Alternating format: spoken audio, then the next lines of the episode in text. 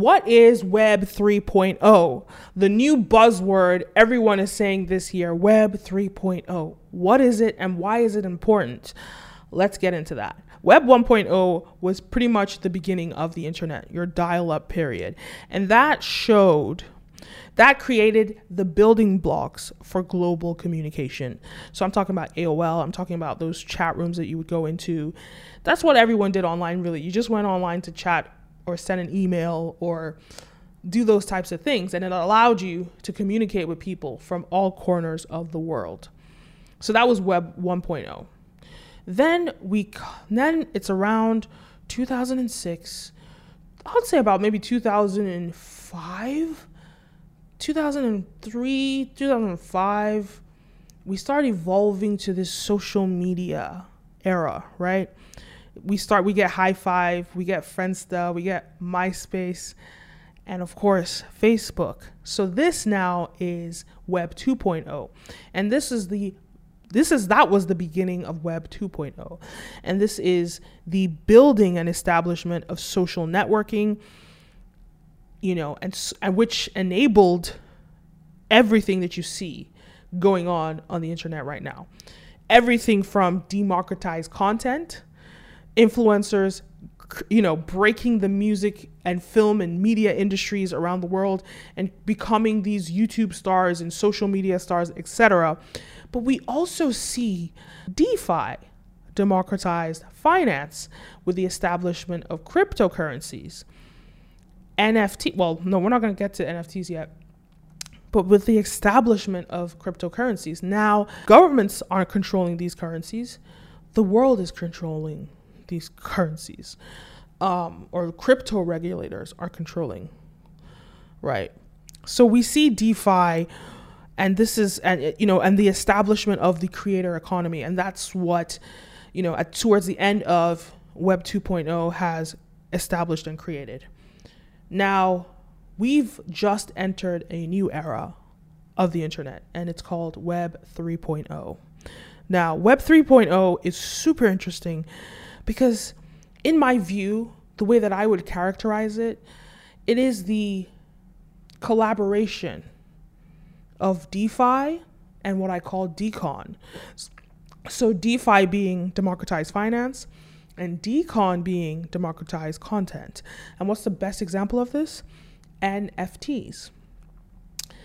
This period is is characterized by the ability to create and to monetize online, to communicate, to engage, and so many more things. Now, it's too soon to tell the way that this period is going to evolve and what, what it's going to be like at the end of this era.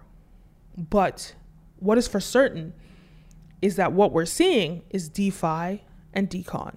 And what I think is so interesting because I went to a conference in 2000, 2015 we all understood consumer behavior. We all knew that everybody was on their computers. Everybody was on their phones. Everybody, nobody was watching TV anymore. And this was a media conference, the biggest film, um, the biggest TV conference in the world, MIP TV. And we all understood that, but the guy was saying, guys, we have to figure out a way to move advertising dollars from television to online because that's where eyeballs are. And that was the pressing point that he that was the point he was making. No, this was not even this was 2014. We need to put capital online. Now, yes, a huge amount of capital from traditional media has come online and, and more of it has come billions and billions of dollars are coming every year especially with covid covid expedited that process but what I think is super interesting is what DeFi is doing. Because with DeFi, with NFTs, we don't need money from traditional media. We don't need money from advertisers anymore. Because the businesses that will survive and that will thrive are not only the businesses that are online and advertising online, but also the way that consumer behavior has moved online and the purchasing of digital assets. Now, what is an NFT? I've made a couple videos about this. Go check them out. An NFT is a non fungible token. Basically, non fungible means that it's unique and it's one of a kind. And token is a, is a digital certificate registered by the blockchain that proves ownership. So, why is this important? Well, why is this valuable? Well, people are buying digital art, which are NFTs, but you could buy digital, you buy the music, you buy different things. And each token proves that you have ownership of that. But that doesn't prove that you have the IP, intellectual property, or anything like that. It just proves that you own that token, right? Just like when you buy a piece of art and you own the art, you don't have the IP of the art that you buy, but you have the ownership of the piece itself. So that's what this token is proving. So with the DeFi collaborate, we've now seen DeFi collaborate with content creators through NFTs. Now, I think that this space in Web 3.0 is going to be so much bigger and so much more vast. It's too soon to tell exactly how it's going to pan out. And but I think that Web 4.0 is going to be when metaverses prevail. I think right now during Web Web 3.0 we're going to start seeing the establishment of metaverses. And if you don't know what a metaverse is, it's basically a digital world. Uh, we see it with Earth 2. We see with Facebook. Facebook has invested in o- Oculus. Uh, back in 2014, they invested in Oculus, and they're putting billions of dollars into Oculus, trying to create a metaverse. Um, and we're seeing it with so many other companies. Fortnite, you know, they held a digital concert with Travis Scott during COVID. We see metaverses in many video game company in in many gaming companies. Uh, so we're seeing the establishment of it, but we don't quite understand exactly wh- what it's going to be like or how it's going to be like. A lot of people are looking at the Matrix or Ready Player One as the example, but I don't think we're getting there. Well, obviously Matrix is quite dramatic, but back to, but look at Ready Player One. I don't think we're getting there until Web 4.0 where like fully like a big percentage of people are going to be on the metaverse uh and we know Mark Zuckerberg wants it to be one metaverse controlled by many different companies it's going to be interesting to see how that will play out uh but and I think that will be determined by what happens with DeFi and decon. So that's pretty much what Web 3.0 is all about. If you are interested in that, I'll be talking about that on this channel. So I'm talking about music, I'm talking about content creation, the creator economy, I'm talking about DeFi, democratized finance. That's pretty much what this channel focuses on. And it's because you probably wonder why, what does the music industry have to do with Web 3.0? Why is it important?